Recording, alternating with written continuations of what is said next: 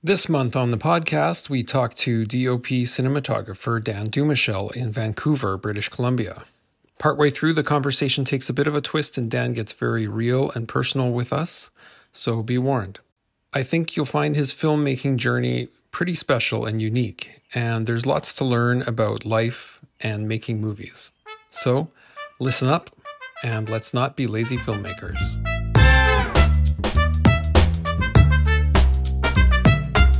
Guess what? There you go. Hey. Dan is here. Hey, Dan. Hi. Good afternoon. Cool. How's the weather out there? Oh, actually, really nice. Yeah. Oh, really? This is the Canadian. Yeah. This is how Canadians start conversations. You got to ask about yeah. the weather. Dan, where are you no, in B C? Uh, I live in Maple Ridge, in a beautiful, nice old uh, heritage home. So. Oh, yeah. Cool. Where's Maple? For somebody who's uh, geographically challenged, where's Maple Ridge? Um. So probably about an hour from downtown Vancouver, I'd say. So it's like Vancouver, Burnaby, Coquitlam, Port Coquitlam, uh, Langley, Maple Ridge. So cool. Kind of. No, the further where, you go, it's where Larry Walker's from, though. You should know that. Who's Larry Walker? Larry Walker. I don't. I don't know who Larry Walker is. Baseball player, played for the Expos. Oh. Famous baseball player. Maybe uh, I, th- I think we should maybe just start with Dan, if you want to just tell us a little bit about what got you into filmmaking. And and um, I feel like a lot of us kind of resist it, but eventually we have to give in to it. Yeah, no, it's uh, it's a long history for me. My grandfather used to shoot. Um, he had a couple of film cameras. I have a great picture from when I was four or five. I was shooting him and he was shooting me, and it was a I pulled a still from the the uh when he passed. I I was given all of his old um eight mil and super eight footage, so I kind of digitized it, and there was a still of me shooting him and him shooting me. It was so that that uh you know I think it was one of my favorite things to go over to Grandpa's house and see you know, his home movies of, because yeah, they, they did Egypt and Israel and stuff like that. And so I'd always go over and request like a family movie night. It was just, you know, that's the earliest I can remember. Hmm. Um, and then when I was in high school, I got a job in Lloydminster's where I, Lloydminster's where I grew up. And they had uh, Midwest Broadcasting. So it was just a tiny little training station. They had their own news hour. So I got a job in high school part-time as a camera operator for the news nightly. Uh, well, I only did really the Friday broadcast and the weekend broadcast. Um, but yeah, I was trained to do that. And then, you know, they would have me like cut together pr- promos like this week on Bob Izumi's Real Fishing Show or tonight on Friends. You know, I'd get to you know, they, they would have um, satellite feeds of like the clips that people could cut into like local um, hmm. little promo commercials. So, so Dan, Dan when could, I met you, you, you were in Calgary. Was yeah, this before right. or after? This was, this was before. So this okay. was in high school. So when you met me, um, I had finished high school. I had moved hmm. to Calgary to go to, um, uh, basically it's a school that doesn't exist anymore. It was uh, called Applied Multimedia Training Center. Hmm. And uh, there was a reason, there's a reason why it doesn't exist anymore. Oh, it, really? Uh, yeah, it just pumped out a lot of grads who didn't know anything. Okay. They, they taught us, they taught us everything from like um, print media to motion graphics to like, um, what else did we learn? Um, base, some basic Flash, some real basic H T M L oh, yeah. stuff. Flash. It's a good thing you learned Flash. Yeah. yeah. Good thing. I had, I had a lot of fun doing a lot of Flash stuff, though. But, yeah, I think everybody yeah. loved Flash, but I don't know, don't know Dan, what happened. Did, did, Dan, did working as an editor help you when you became a cinematographer? Did that Was that useful? Uh, I, I think it's useful to have that knowledge of like how it's all going to get cut together for sure. Yeah, there's always, you know, you're always thinking at least when I'm working, it's like, oh, okay, so they reference something in the shot. Do we need to see a close-up of it, or are we going to creatively do something like, you know, like in the Hallmark realm, you know, there's all, they're always referring to phone calls or text messages, and, you know, how are you going to cover that? It's going to be like a speech bubble that pops up on the screen, or you're actually going to zoom into the phone and have somebody create that. Those are always discussions that we we have. But um, yeah, I mean, we try to think of it in pre-production, but that's not always the case. And how'd you get from from um, the school that you mentioned? What was it called again? It was called Applied Multimedia Training Center, right. A M T. Yeah, it like lasted like maybe five years, I think. You never trust a, never trust a school with the word applied in it. Yeah. Oh no, no. I'll keep. I'll write that down. Yes, in case I want to go back. Yeah. So how did I? Well, I mean, we met around this time. Mm-hmm. Noah, you and I kind of had a shared interest in computers. Obviously, the you were a big. We kind of. We're big Mac fans. I think you yeah. have become much more of... Yeah, I, I fell down the rabbit hole. Yeah, so I'm I sorry mean, about that. A, I see an Apple two in behind you. It's, no, like yeah, that's a, it's a Macintosh S E thirty. So, okay. Yeah, yeah. I, I became a little bit uh, of a collector. Um, but yeah, I remember I met you at church. And yep. um, I remember you and... Who was the guy, the bald guy that you used to hang out with? Uh, Chris. Chris, right. Yeah, I remember Chris, I walked. My roommate. Yeah, that's right. I walked into the back room there, and you guys were were ogling over this camera, and I had no I had no idea about cameras at that point, and it was some sort of professional camera, and you were telling me about it, and I didn't know. I had just had no clue. So I don't know what you guys were doing with the camera there, but yeah, I don't. You probably don't remember. I, I'm trying to rack my brain and figure out what camera that would be. Um, I mean, the church did end up getting some type of camera at some point before I left, but I can't for the life of me remember what it was. Yeah, yeah. It's it's not really important. I just thought that was that was interesting. Yeah, no, fair so. enough. Yeah, man, yeah. We uh I liked in your notes, you were like, we cleaned We cleaned yeah. houses. Yeah, that was some. Or that was some fun times, man. Yeah. Well, this, this is actually something I kind of want to ask you about, though, because I find that like um, artists end up doing a lot of random stuff before we kind of hit our, our groove. So yeah. Well, yeah. So after A M T C, um, I got on with a group of what I call dot bombers. Mm-hmm. You didn't call um, them that at the time, though. No, we were we were dot commers, but yeah, uh, it was basically a group of we were we were a group, including Chris, um, and it was we we we got on with this show called Amazing or this show we got on with this uh, website called amazing place dot com, and I I basically kind of wasted, man, I don't know, like three or four years doing dot bomb work, because w- we would work on a project. The company would have seed capital. It we would run out of money, and then it would bomb because right. the idea was terrible and the execution was horrible,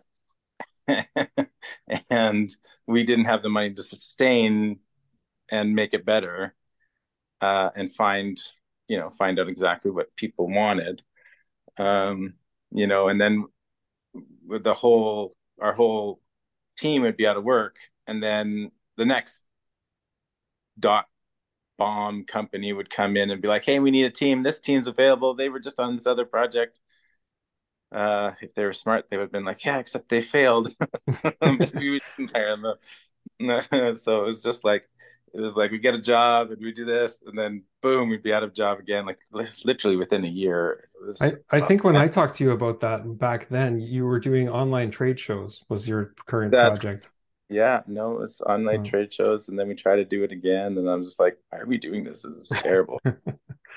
uh, and, but and but I was working, I was working part time security for the church. I was cleaning houses because, yeah, like it was just such an unstable up and down. I needed to always have something to fall back on. Um, and when I worked for those dot bombs, I'd end up shooting little videos. I'm like, man, why don't I just do this? Because I had so much more fun doing that than like doing the artwork for these terrible um, uh, websites. I kind mm-hmm. of just got stuck doing web stuff.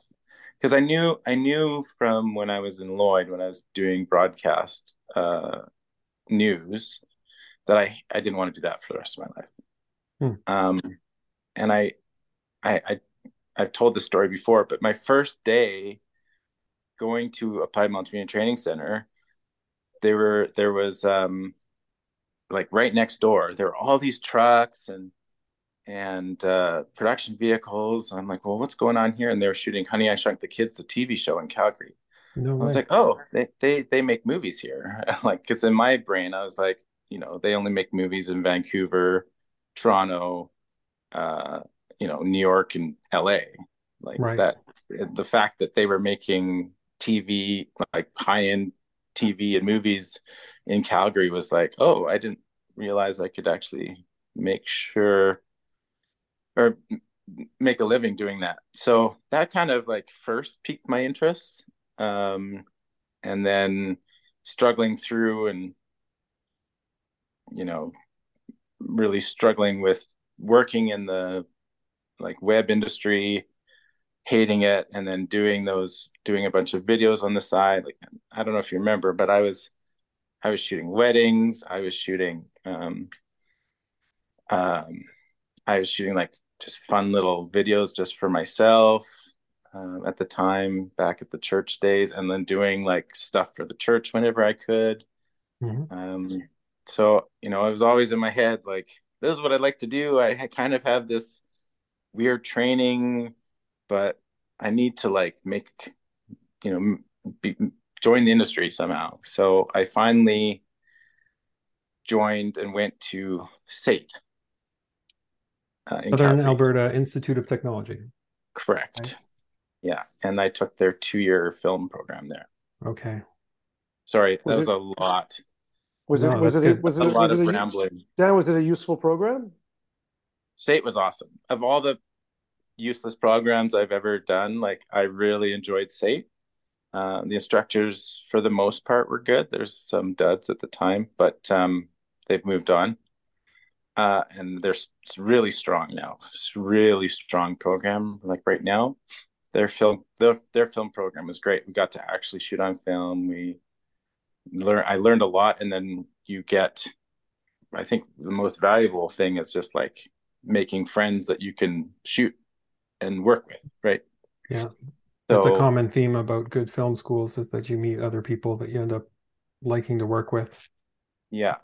I would say that was kind of like I, you know, I end up having, you know, meeting my, uh, he's my, my ex-business partner, but we were business partners for like a decade almost. So, okay. um, yeah, we met there. Uh, and yeah, I worked with a ton of guys, and, you know, they would get, they would get me gigs. I would get them gigs. Like you slowly, like, I, I don't know if I'd recommend, you know, going to the most expensive schools, but like S A T E, I think it was like eight grand a semester or something. Like it was cheap in comparison to like Vancouver Film School for like thirty thousand a semester or something. Right, right. At least it's probably more now. Yeah. Well, and that was, yeah. So I mean, like back in the, back in my time, I think it was thirty thousand. So I don't know what it is now. So, yeah. And so from that point, you were set, you made millions of dollars, and now you've got a nice house in the suburbs of Vancouver. End of story, yeah. Right? End of story. Well, actually, you know, I was, yeah. I was looking at your I M D B, and you've got a lot of yeah, stuff on pro- here. Very prolific. There is a lot prolific. Here. A cinematographer, very prolific. Yeah. Very. Like, yeah. um, I, I wanted to watch something of yours um, in preparation for the... the interview, and I wasn't sure what to what to watch, but I, I did start watching Ali Was Screaming, because that one oh, I remember good. I remember when you were pushing that one. I thought you wanted to watch Eight Gifts of Hanukkah. That's what you were telling me. No, that one's that one you were supposed to watch because you're Jewish. Watch... Oh, here we go. You're... Stop othering me. Oh, that's funny. Sorry. I've done I've done two Hanukkah movies, uh, and the first one, in my opinion, was far superior. But um, really, what's that one called? uh, dreidel, dreidel, dreidel. I'm trying to remember what what eight. There was eight gifts, which you have to tell me what year. Most recent one. What was what? The, what was the, I need to know the year, and I can tell you. I can find it. Your Hanukkah, your first. I want to say twenty nineteen. We're looking. Uh, Bruce Boxleitner was in it. Jeez. Um, undercover, was undercover cheerleader? Was that that's no? no. Genesis Code. That sounds like a bad Maybe. Christian movie. Yes, it was. I think it's exactly. Is that what it was? I mean, yeah, for the most part. no, no. I'm sorry. Yeah. I didn't mean to. I don't no, see, that's, isn't that, I don't that's see there. Like a film. But... Anyway, we'll we'll just have to watch them all, Evan. Yeah, I, I, I'd have oh. to bring up my IMDb to look at what it was. But uh, I got to work with Bruce Boxleitner, and that was a highlight of my career. I really enjoyed working with him. Okay. Uh, I don't know if you remember, did you, anybody watch Babylon five? No, I did not. Oh. Sorry. He was, he's like the main captain in Babylon five. Oh, now we have to watch all these and Babylon five. Oh, I can't believe you haven't seen Babylon five. I know. It's because, you know, I'm I'm just a little bit younger than you, I think, Dan. That it wasn't it wasn't on T V anymore. it's it, it's pretty it's pretty horrific. The uh, um, sorry, the uh, like the the effects and stuff, because it was a real low budget show. And uh, yes, now it, I'm remembering it was on T V. It was still on T V. Now that now that I think about it. I'm looking at my IMDb page because I want to remember what that was called. Yeah, I do so many of the these Hallmark movies. I, you know, they're really, they really all start to blend together. uh, it was called Holiday Date. Holiday Date, very Jewish sounding. Yeah, Holiday Date. It was basically uh, uh, a woman goes home for Hanukkah and wants and. is afraid that she's single, so she convinces her actor friend to come and uh, join, join basically with for, with them for Hanukkah, and uh, they end up falling in love. This is a very strong theme that I see in a lot of these kinds of movies. Yeah, so. But it, it was oh man, like we had such a good time uh, because really because Bruce and Terel. Where the the mom and dad, and Terel and Bruce were just hilarious, like on and off, like just on it, hilarious. From the moment we were rolling to the moment we were, uh, you know, we're done at the end of the day. They were just always having fun. It was just one of my favorite sets I've ever been on. Oh, awesome! Yeah, and uh, with my buddy Jeff Beasley, who directed that, he's a hilarious guy. Lives in Winnipeg. And uh, we've been trying to work together ever since. It just hasn't really happened. Just both of our schedules have never lined up. Dan, have you so, worked out? Have you worked out east, or do you stay in the B C kind of what I guess Alberta area, or do you ever come east to work? I've never, I've never come east. Um, it's never happened for me, so I'd be open to it. I think that would be a lot of fun, but. Um, Evan, for your fiction project that you well, wanted to work on, what are you what are you going to do? Oh, maybe I'll uh, I'll do some special effects or something. Dan, uh, have you done anything besides uh, fiction as a professional, or are you stuck with fiction? Have you had, a, or if well, not, have you thought about doing docs or nonfiction? Oh, or no, no, I they're not on my IMDb, but I've done I've shot probably a hundred short docs. Wow. I did it. I did, man, I don't know how many. Um, like there were short, short docs. I was, I did, it was for TELUS. Um, it was called, the show was called My Vancouver. And I'd do about fifteen days a month. We'd go out and shoot like two docs a day. So we'd shoot a doc in the morning from three to four hours of shooting, you know, basically cut together an interview. We'd take notes and then basically cover everything in uh, uh, that we'd need to cover the interview. Like, you know, usually it was just like little short docs on businesses, like things that were unique, like making certain beer or something like that, um, or whatever, just things that were local to B C, like a lot of signature dishes we'd make. We'd interviewed chefs or artists who were, you know, doing stuff with like pottery or whatever. We just did so much work. So I did, I did a lot of that for about three years, two or three years. Did you enjoy the unscripted work? Yeah, no, I really, I really enjoyed it. I, uh, um, we haven't gotten into this, but I'm really sad that I can't do that kind of work anymore. Why? Um, uh, twenty seventeen, I was diagnosed with cancer, and uh, uh, as of last February, they found a tumor in my spine. So, uh, and then since I guess September, I've I've had a lot of neurological issues um, in my left leg from it, um, and so I can I can't really, you know, I can barely walk, let alone run around with a camera and a bunch of heavy equipment anymore. So I, I miss I miss that really. You know, like I I had two weeks. Um, offered to me in January this year to shoot a doc, and uh, you know, that on a long form doc, which I don't have a lot of experience with, but I was offered a show, a documentary in early January, and I had to turn it down. So it's, uh, I can still at least get behind a monitor and get up and tell my, you know, my grip and gaffer and my camera people what to do, but unfortunately, my body's uh, it's been a tough tough year. Sending you lots of love. Yeah, yeah, for so. Sure. Dan, how many projects are you are you doing uh a year, and and and and your health, the state of your health, how is that affecting your art right now? Are you are you I mean, we all should be living, taking it day to day, but how are you are you coping? Is the work allowing you to keeping busy? Is that helping you? So Uh, I'll answer the first one. Um, typically, I think, yeah, I think, you know, for the last few years, it averages out between like six to seven movies a year. That's it's, a lot. That's great. Yeah. Yeah. Yeah. So like last year I did five Hallmarks, and I did one um indie uh Punjabi feature that was set in um nineteen oh five.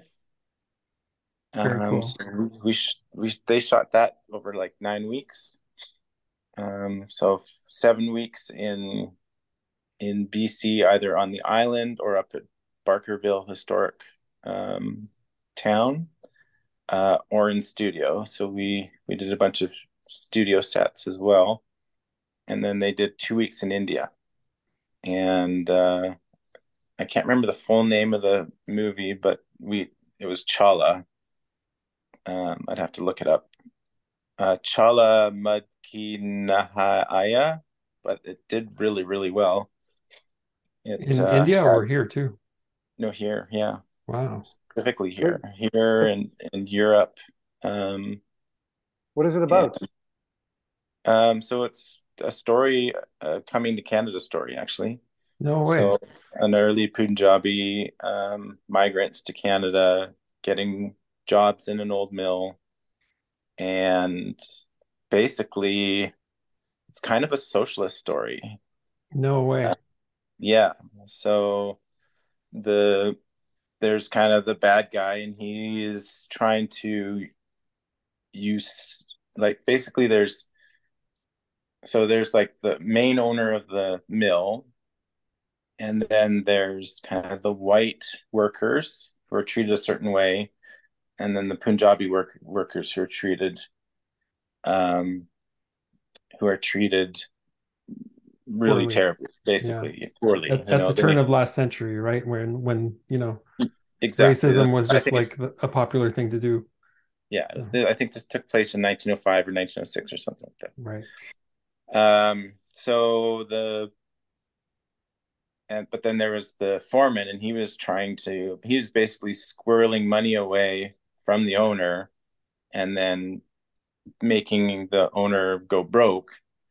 And then he was going to buy the, um, buy it out from them. And basically, um, the Punjabis pool their money together along with some of the other white workers. And they basically form a workers, a, a worker owned mill. Right. It's the, the story at the end. So cool. Very sweet. We We'll post a link to it. Yeah, we'll um, put it in the show notes. Yeah, yeah, no, it's, it's it's a good one. It's half it's half in English and half in Punjabi. So that's like a period piece. That must have been yeah, kind totally. of fun. It's a, it's a neat poster. Actually, I was drawn to the poster. It's a super cool poster. Yeah, we um, shooting at but Barkerville was amazing. We did five weeks in Barkerville, and then we did a week and a half, or a week. Yeah, a week and. or so up at a historical mill in um, Port Kells, somewhere on the island. I can't remember where it was. Um, and then, yeah, and then as as I said, we did some sec unit shooting and stuff at studio work. So yeah, it was a lo- it was a lot of fun. Dan, being as prolific as you are, um, how long does it take from the start, like pre-production? To production, you're doing, you said six to seven films a year. So how long is each project taking you from beginning to end, would you say? Uh, well, I'll tell you, the majority of work I do is the Hallmark movies. Um, we do three weeks of prep, uh, three, and then fifteen days of shoot. So it's three weeks shooting, and then um, oftentimes they're editing as we go. Uh, the director will do, I'm trying to remember how much they actually get to to, to, to do a director's cut. I want to say it's two to three days, but budgets keep getting tighter and tighter. So it might be one to two days. I'm not, I'm really not sure. Uh, then they do a producer's cut, and then they do a studio cut. Um, and, uh, and, depending on the show, like I think I we've had as little as three weeks of of post. Wow. Jesus. To get it to air. Jesus, tight, tight. Do you? Um, how did you get into Hallmark films? How did you stumble into the franchise?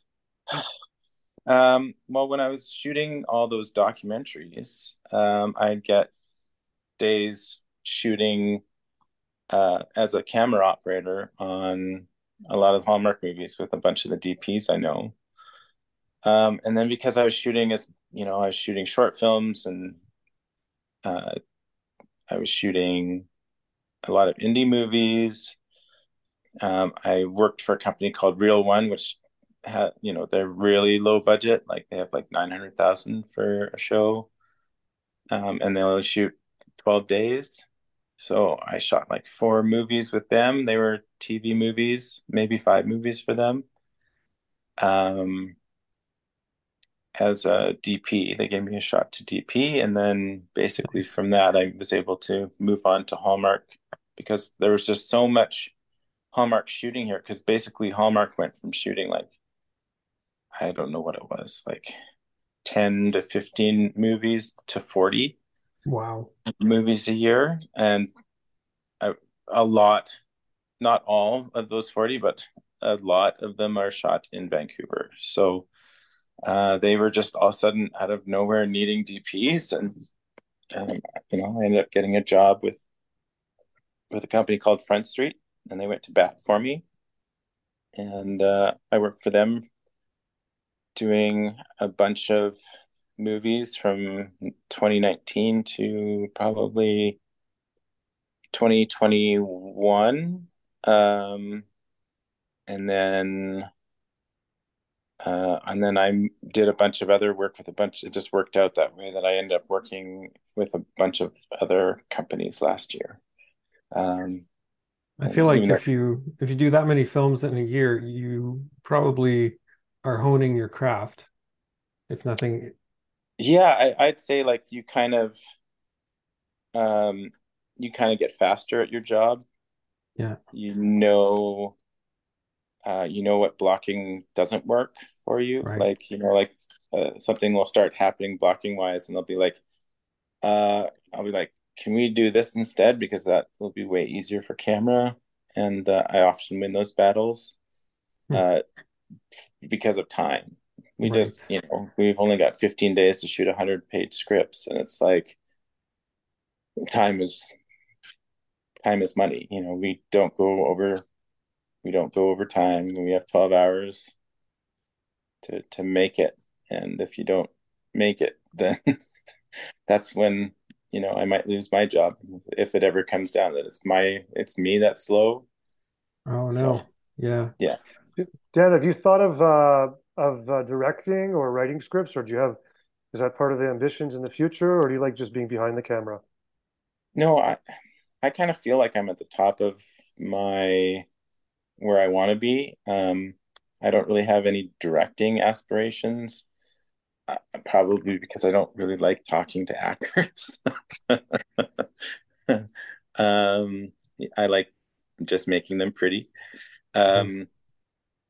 And, uh, you know, I used to, I, as like, you know, I have a kind of have a background in um, motion graphics and stuff, but I, I just didn't like sitting in front of a computer every day.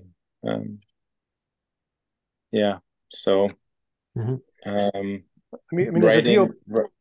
writing's not my strong suit. So my, that's my wife's strong suit.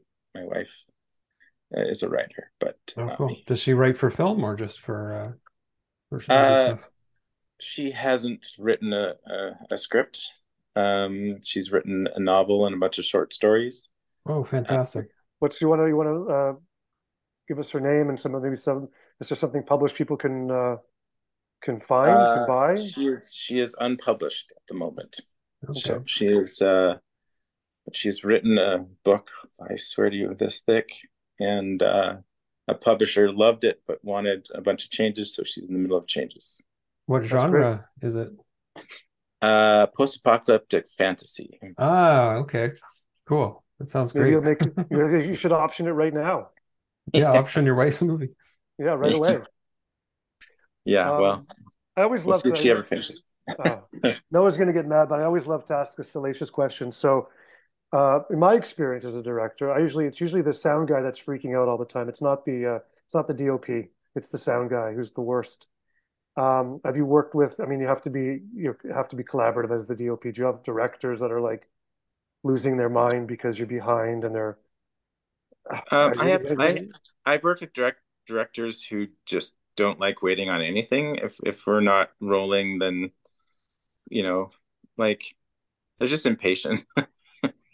But I've never had uh I've never had the feedback that I'm too slow or that um yeah, like I'm pretty I'm pretty fast with my with my lighting. We don't generally I'm not, you know, I'm trying to think.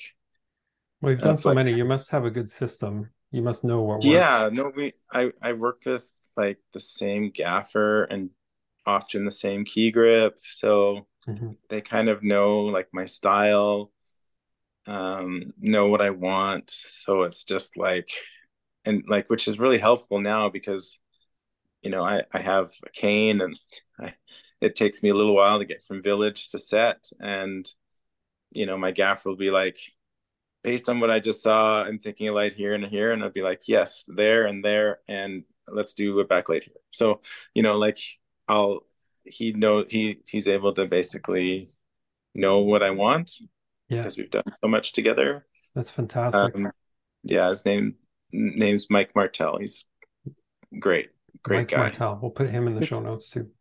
It sounds so much smoother than making documentaries, where it feels like I'm always we're always like one shot away from disaster, one participant yeah. away from yeah. One, or else, one, or else one Evan battery, is like uh, one battery uh, missing from disaster. Yeah, Evan's like film that thing that happened thirty seconds ago.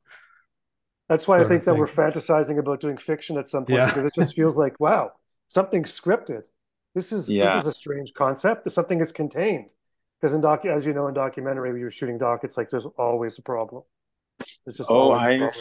There's always the amount of times that I forgot my headphones um, is I can't even count. Like it's just you like, mean you oh, show I up on set. My headphones, and I'm like digging through bags looking for my spare because I know that I have a spare. I was like, oh, I, I didn't, you know, whatever. Oh, my my director might have one, or I might have one in the car.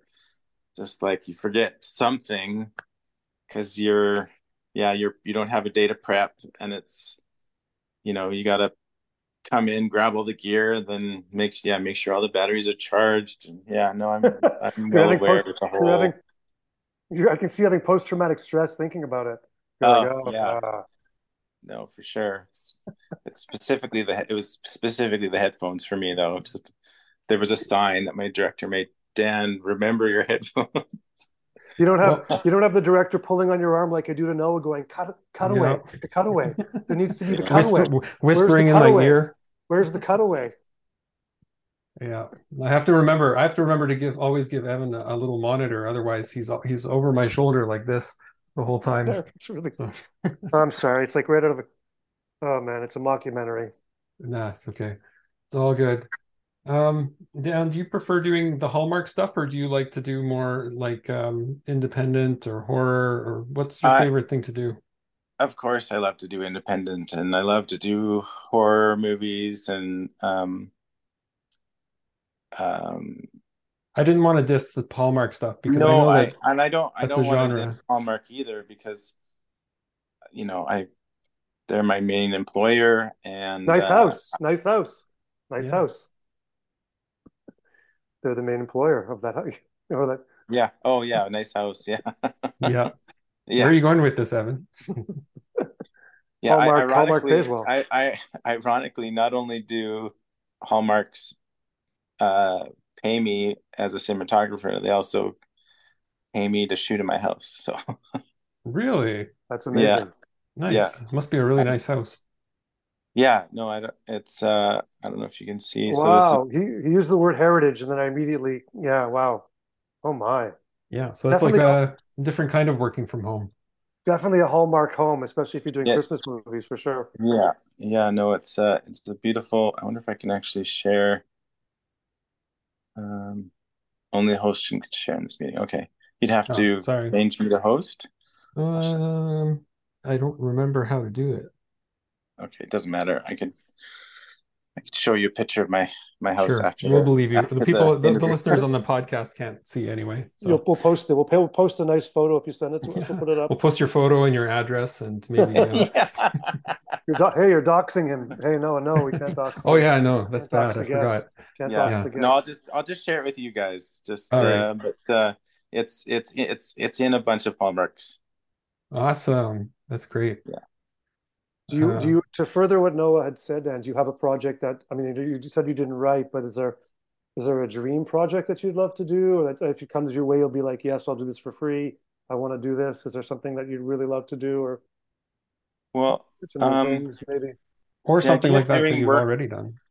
Yeah, no, I mean, uh, Ali, like we didn't really get into Ali was Screaming. I think there was um, technical issues when we started talking about Ali was Screaming. Right. So Ali was, Ali was Screaming was, Um, a project that um, my ex-partner and I, um, well, he mostly produced it and I shot it, but you know, it was my, you know, it was my my company too, so I'm listed as like a, an associate producer or whatever. Mm-hmm. Um, and uh, it was, uh, um, wow, Jeremy, Jeremy, Jeremy. Why am I blanking on Jeremy's last name? Jeremy Thomas. Um, sorry, give me a second. Okay. Uh, yeah, Jeremy Thomas. So I had done, I had done a movie in two thousand five. It was my first feature um, with Jeremy. So Jer- Jeremy did a movie. I had written a movie called The End, and um, I was the cinematographer for it.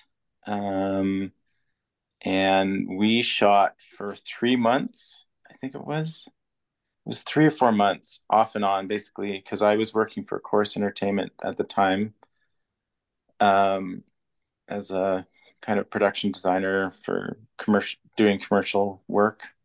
Mm-hmm. And then on the weekends we'd shoot his movie. So I didn't have a life for three months. And uh, Jeremy, it was a, like for an indie movie, it did really well in theater, like in the, in the circuit for wow. independent, like the horror, because it was kind of like a, it wasn't really horror, but it was like, it was weird. It, it was odd. There was had horror elements to it. Um, it was kind of about a guy going crazy who thought he was in a movie, and and oh. uh, it was really fun. You know, really, really low budget. Um, I think he had like, I think he had like five thousand dollars. So we all we all worked for free, and uh, we all worked for food, basically. Um. And then he wrote this other movie called Ali Was Screaming. And he came to us because uh, uh, Colin, my ex-business partner, and I teamed up on um, The End as well. So after that movie, we had such a good time that we decided we'd start developing our own projects and doing corporate videos and whatever we could to stay alive. And uh, yeah, we took on Ali Was Screaming, and uh, it was a it was a great experience. We had it was um, a telefilm project. Uh, mm-hmm. I think first a telefilm first features project. So we didn't have a mm-hmm. ton of money. I think three four hundred thousand. If I I might be speaking out my butt because I wasn't really dealing with any of the numbers. So. um, And uh, it starred some really great actors. Um, Niall Matter um, is actually a, uh, you know, back back then he wasn't, but he, now he's a Hallmark heartthrob. Really? Um, yeah, and he played like kind of this mean. He was shone, like he was only there for like two days. And like he shone, like he was just like such a great character. His character, Andrew, in the movie. Yeah, uh, um, Andrew is which? Which one is Andrew again? Is that the husband? Uh, he's he's he's kind of the the business owner guy that he's the the meat eater guy. Yes, yes, yeah. Looking at the tra- looking at the trailer. Yeah, yeah. He dri- he pulls up in the B M W.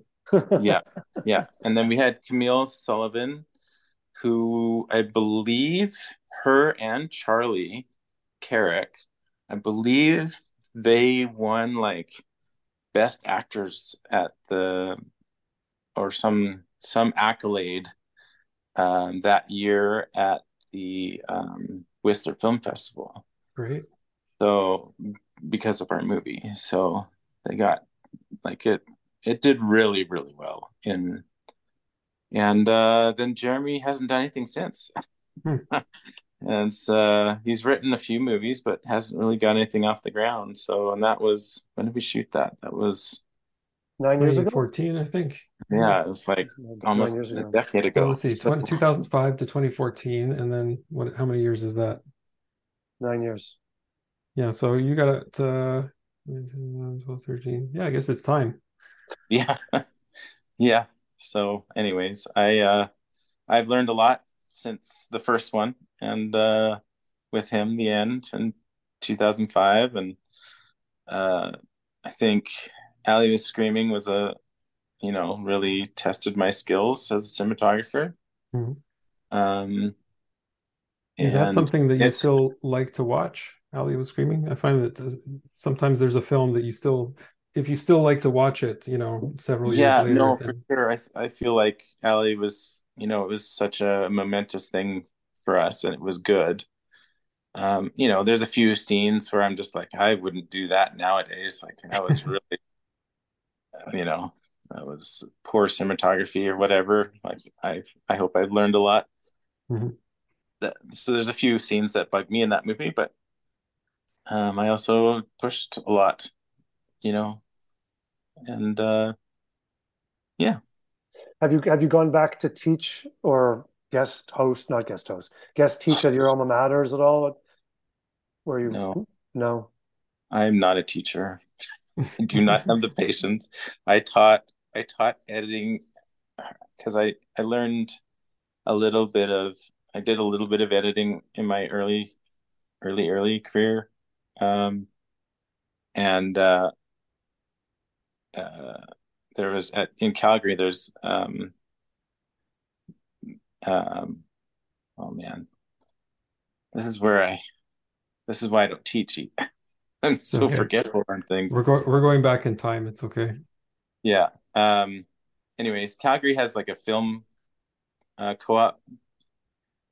Oh, and, Calgary Society of Independent Filmmakers. Yes, thank you, C S I F. Thank you. So uh, they would run programs for people, so you could sign up, pay a little bit of money, and learn about either, you know, learning about their edit machines. I think I was I was teaching Final Cut, you know, or an early Final Cut Pro. I think is what I was teaching. When I was there, they didn't even have Final Cut yet. They had uh, Media one hundred or something like that. Oh, yeah, nice. No, this is just when they had just got their Final Cut Pro suite in. And I, I knew a lot about Final Cut at the time because I was doing a lot of editing in it. And they were like, would you be able to do a, a class? And I was like, I've never done a class before. I'll tr- I'll try. And I just realized I did not have the patience because I had like one guy who basically knew almost as much as I did, and he was fine. And then I had a, a girl who, a, a, an, an older woman, like I was probably in my twenties, and she was probably in her forties, late forties, early fifties. And, you know, I had to explain how, what a right click button, right. you know, was like, and I was just like, I, that just drove me nuts because, you know, I'm trying to teach like, you know, how to assemble, and she does, she can't even use the tools to get to like, you know, like I just, I couldn't. Yeah, it's like, this is what a computer is. Yeah, exactly. So, yeah. um, yeah, I learned in that experience that I was not meant to be a teacher. There you go. Stick with, and, what, you, stick with what you're good at. Dan, yeah. What advice would you give to, uh, a young person who wants to be uh, become a cinematographer? Like, what would you say is the most important piece of advice? Um,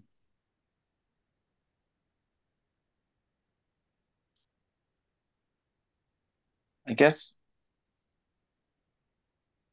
I guess there are two kind of ways to go about it, and I've seen them both work very well.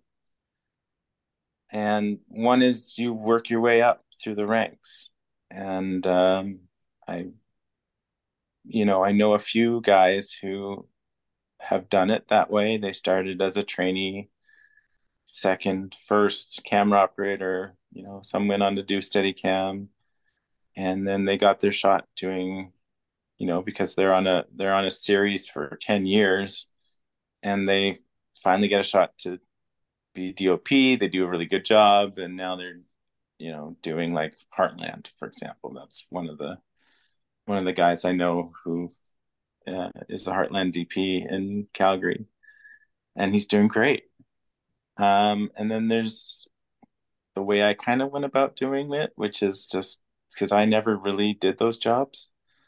Um, I maybe did a second seconding for a commercial. Like like a P S A, so I was like, I don't think I was even paid. Um, or it was an honorarium, I think. And uh, I basically, you know, you just basically you invest, you take some of that money that you would have done maybe instead of going to film school, you invest into a camera, and you shoot whatever you can all the time, and. You know, you try to make a little, you try, you basically just cover your costs and shoot and find directors and shoot and shoot some more. Like just shoot as much as you can because you're going to learn what works and what doesn't. You know, watch, mm-hmm. obviously, the greats, you know, yeah. you know, watch, watch what they do. If, you know, watch, listen to any of the podcasts and stuff that where they talk about their craft. I'm terrible at talking about my craft. I apologize. Oh, really? Do you, do you, do you know, you're doing great. Do, do you have a favorite cinematographer? Um, you look, some that you've loved or some that you, you've learned I from? Mean, like Roger Deakins, obviously. Yeah. Um, I mean, who doesn't love his work? Yeah, I don't, I don't like him at all. I think he's, I think he's a terrible hack. Yeah. Is there, oh boy. No. Is there, so Roger Deakins, is there a film that you cinematographically love? Um, that, you, that you'll reference as a personal favorite? Uh, a movie for some reason that sticks out to me is uh, Frank Darabont's uh, Green Mile. Huh. It has just a really beautiful look to it. Um, uh, and it made me cry. It was like just bawl in the theaters. Yeah.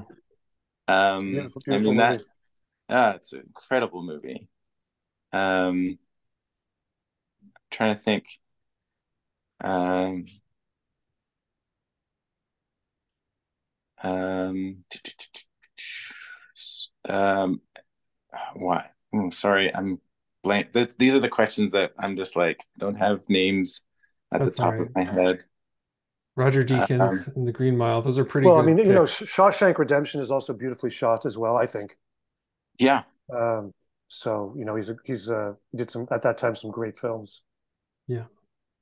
Um, I wanted to ask you, this is maybe a, a but that, that was, sorry. sorry. Um, uh, David Tattersall was the director of photography of uh, Green Mile. I was just saying that that's just, I, I, when you would ask uh, what movies came to my head, that it wasn't a Deakins movie. Uh, so apologies. Um, uh, a Deakins movie that comes to mind, um Assassination of Jesse James would be that's a one. Great film. That's I a haven't great seen film. it. I haven't seen it yet. By the Coward Robert Ford. We're gonna, put, we're gonna write this down. By the Coward Robert Ford is a is a oh, it's an underrated classic. Yeah, it's that's a great it's film. a little it's a little slow. Great, um, well, beautifully shot film. I agree with you. Beautifully shot film, yeah. And I I had the pleasure of actually working with um the gaffer of that movie. Uh, Mart, Mart, Marty Keough in Calgary, so I got to shoot a commercial with him once, so that was cool. That's that's still it's, an underrated movie. It's still an underrated movie. People, a lot of people have not heard about that movie. Brad yeah. Pitt, yeah, great cast, great ensemble cast. Hmm. Yeah, um, cool. Casey Affleck. I have to add it to my list. I have a really long list of movies that people have told me I have to see. Shame on you, Mister D O P. I'm the terrible cinephile. Yeah, I, I'm a horrible cinephile myself. It's just like well, you're, you're busy making a lot of... movies. That's the problem.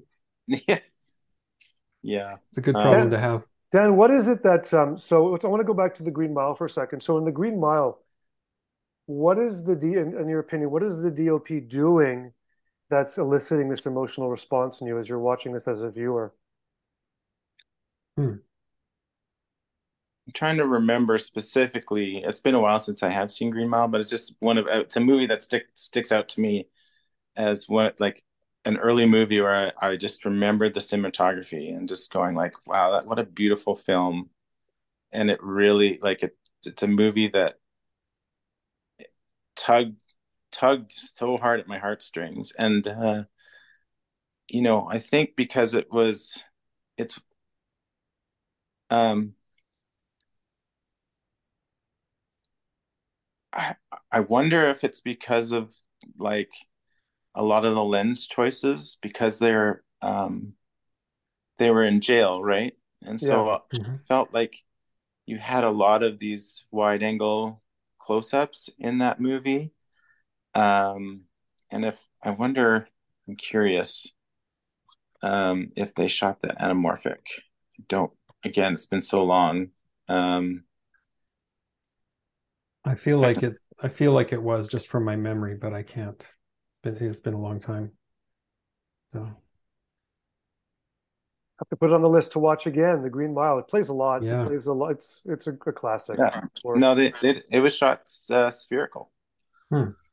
So yeah, so I think maybe just like they might have done like wide angle close ups to really make you feel like you're present. Oh. Um and. You got to know these characters so well in this in that setting Um, you know, you, I, I just remember like really creative camera angles, you know, like that scene where they, where is it Percy? Um, what was the name of the, the don't remember the, the bad, the bad cop. Yeah. The, the guy from Goodfellas, what's his name? Yeah. He doesn't put the water on the sponge.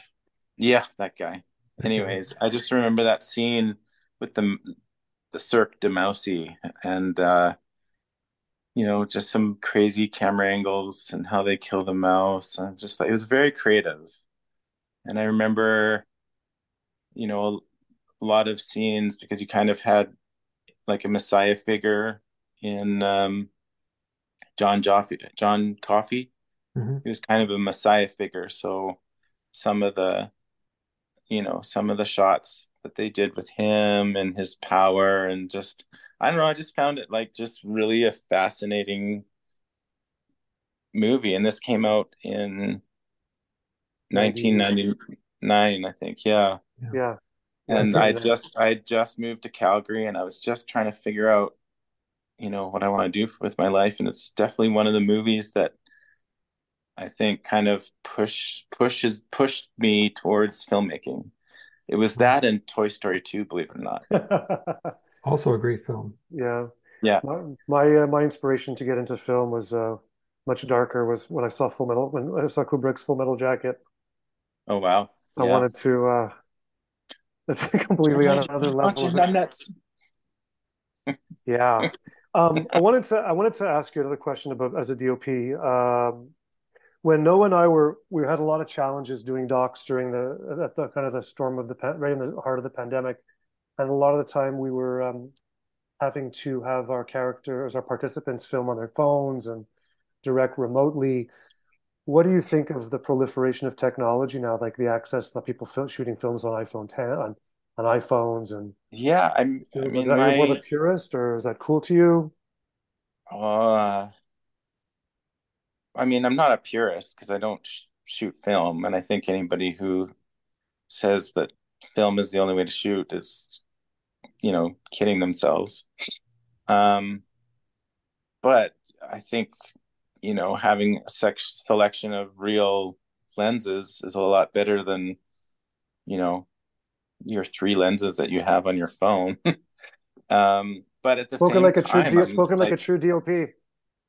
Yeah, um, that was just a test. We're just testing to see if you're the real deal. That's how not, Noah talks like that too, and I just roll my eyes. But that's you're, you're yeah. right. I'm like, stop sending me your iPhone stuff. Yeah. So, but sorry, I'm just adjusting here. Um, my my cousin's son. So, what does that make him? My see, I'm I'm, second his second, second, I'm very bad at the the cousin second cousin. Okay. Second cousin. So my second cousin, he just moved to Vancouver and he's shooting um, weddings and stuff on his phone, or he's got a bunch of phones and sets them wow. up. And I'm just like, well. I can see that working well for weddings though. I don't. No? no. No, I mean, not really. Yeah. I don't know. I don't know. I've, I've actually, I mean, you know what? I've, I've already, always secretly wondered. You know, wanted to try it is what I mean. Um, it's been like a, it's like um, what do you call it? It's it's one of those secret perversions that you have in the back of your filmmaker mind. What if I shot this on an iPhone? Could I could I make something that people would want to watch? They've done it. People have done shot feature films on their iPhone. It's oh, been done. It's been done. Yeah, it's, it's still being done. Yeah, but I um as of yet, they're not as beautiful as films that are shot properly. So. I yeah, I, and I think that's just because of the the type of lenses we all have access to. I mean, I guess not we all, because you know they're hundreds of thousands of dollars set of glass. But yeah, well, yeah. that's what I that's what I Dan, that's what I learned from Noah as a, a director who doesn't have a you know doesn't have a cinematographical background. Is it's all about the lenses. Even though I'm yelling at him to stop changing lenses in the middle of a, a moment. Yeah, I'm like, no, we got to put the eighty-five. But uh, but it's but it's really, you're, I agree with you. It is about the lens. The lens is, the lens changes everything. the intimacy, mm-hmm. the the context, for sure. Mm-hmm. Yeah. Cool. That's a nice validation, um, Evan, coming from you. About, well, I mean, uh, my, about well, my, my, about our craft. Well, like, you know, like my background was as, a, as an as an archivist and as an as an interviewer. So when I came in to start making documentaries, it was nothing visual for me that was interesting. It was all about the content, right? It was the right. interview. Right. And then I realized as I as I grew as a as a filmmaker that it doesn't matter how many questions I'm asking. It's really about letting my cinematographer cinematographers do their job and capture. one hundred percent. The the buy-in is uh, half the battle, I think. You know, yeah. having a good team that really cares about telling the story. There's a big difference that I find when you don't have that. But also a big difference is the budget. And um, unfortunately, mm-hmm. you know, all, every yes. year, like uh, locations get more expensive yeah. or, you know, somebody wants to take more money. Actors take the majority of our budget. And, uh, you know, and we, we're left just trying to like it, two, a two million dollars budget just goes like that, man. Like, do you feel, do you feel like that's crippling the, I I the industry or crippling your work? Well, again, be, I, don't, I don't, it's again, because it is Hallmark. I, mm-hmm. I don't think the viewership really cares there's, that much cares. As long as there's a, yeah. a love story they can get behind. Right. Right. And so as long as the actors and the directors, and as long as it looks good, you know, and uh, I think they don't really notice a okay. lot. But I mean, for I you, don't, for I don't you. know. I, I don't want to say the Hallmark viewership are, are, I, I'm not, yeah, I, I just think they just, they just, you know, it's on the background. They know it's safe. Uh, yeah. They're not watching they, it because they're connoisseurs of cinema. Yeah, exactly. But they, they love a simple story, a simple yeah. love story. And there are millions of viewers, like so many people I have met watch it. Yeah. And it's just always, they're just always watching those movies. And I think that's great. That's awesome. Uh, do I, do I, you know, like uh, a little, a little story. So in twenty seventeen, I think the union here, the six six nine union basically put their foot down because mm. a lot of union D Ps would come in, you know, if, if they were slow in getting work, they would come and shoot a Hallmark. Uh, but most of the Hallmarks are non-union. And they basically said, no, you can't shoot um, any non-union projects unless they're like five hundred thousand or under. Um, and I was on a show at the time and I was a camera operating. And on a Wednesday, in our second week of shooting, we lost our D O P, our B camera operator, our B camera first, B camera second, and our D I T. Because wow. the union put their foot down. It was like April first. Wow. Uh, we'd already shot. No joke.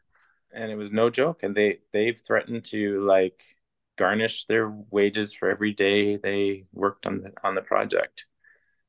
And, um, and, uh, you know, it made me pause thinking about joining the union because I was like, you know, like what happens if there's a writer's strike and it's slow? Well, guess, you know, guess who's working right now? And I am working. I work in non-union world. And most of my, most of my colleagues are not because this union strike just happened. Uh, they just announced it today, hmm. but the sh- a ton of shows have been holding off because they were, they didn't want to get shut down mid-project. So it's really slow here, union-wise, in in well, in Canada in general. Hmm. So unless so you're unless not the project, you're not in the union. I am non-union.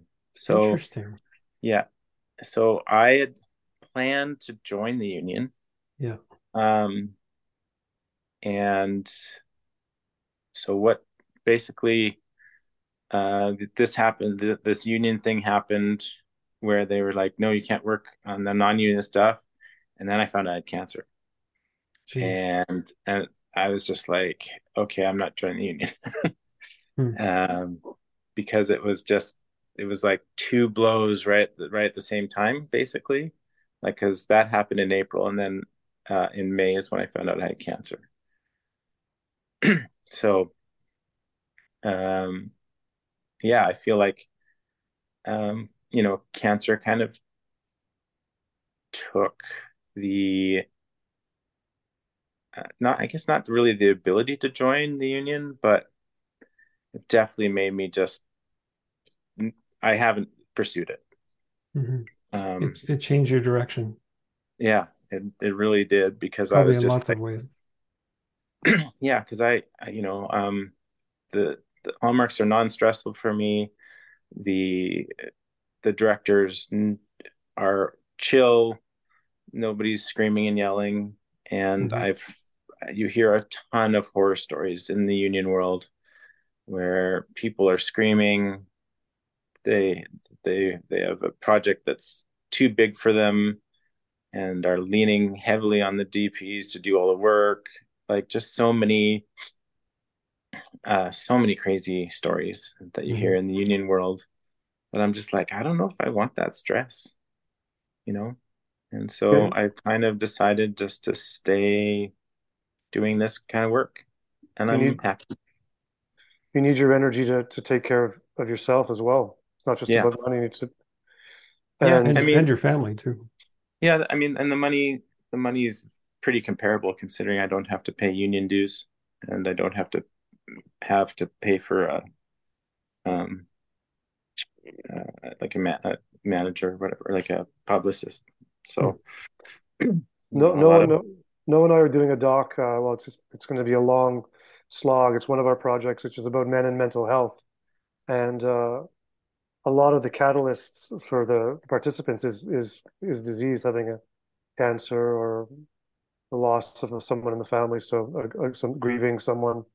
Yeah, so, or, uh, we're or kind in of... J- Jason's case, it's the it's the catalyst for him realizing that he has that he's depressed, right? So, yeah, yeah, depression's a real thing. I um, for me, I get a little bit of seasonal, but that's nothing compared to mm-hmm. somebody who, you know, I, I I have a couple friends who, you know, they. They get it real bad, like unable to get out of bed bad. And it's just like, oh, I can't, I can't imagine what, what that's, that's like, but yeah, um, it's a real thing. Again, and it's people a real don't thing. Talk about it. And uh, people don't, people don't care about it sometimes when it's men, because men are supposed to be self-sufficient and stuff, but you know. Yeah. Internalizing this is very, very unhealthy. Yeah, um, I lost my dad to, to cancer, so I'm. Um, yeah, it's um, fuck cancer, man. Yeah. Are you? So are you in ongoing treatment now? Are you? Can you do? Do you want to? Uh, I feel like we should just get more clarity from you. Are you in ongoing treatment? Are you? Yeah. So um, I I have C T scans every three months. Um, I take a a drug called exitinib, which Uh, the way kidney cancer, I had kidney cancer, is the type of cancer I had, renal cell carcinoma. And uh, it's kind of like genetic malfunction is that it wants to create blood vessels, hmm. uh, which, um, uh, which the, the I think it's called angiogenesis is the term.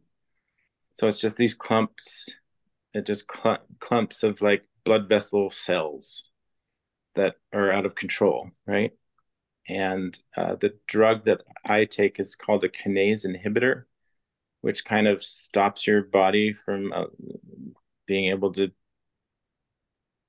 do angiogenesis. I don't really mm. know the full, uh, yeah, the full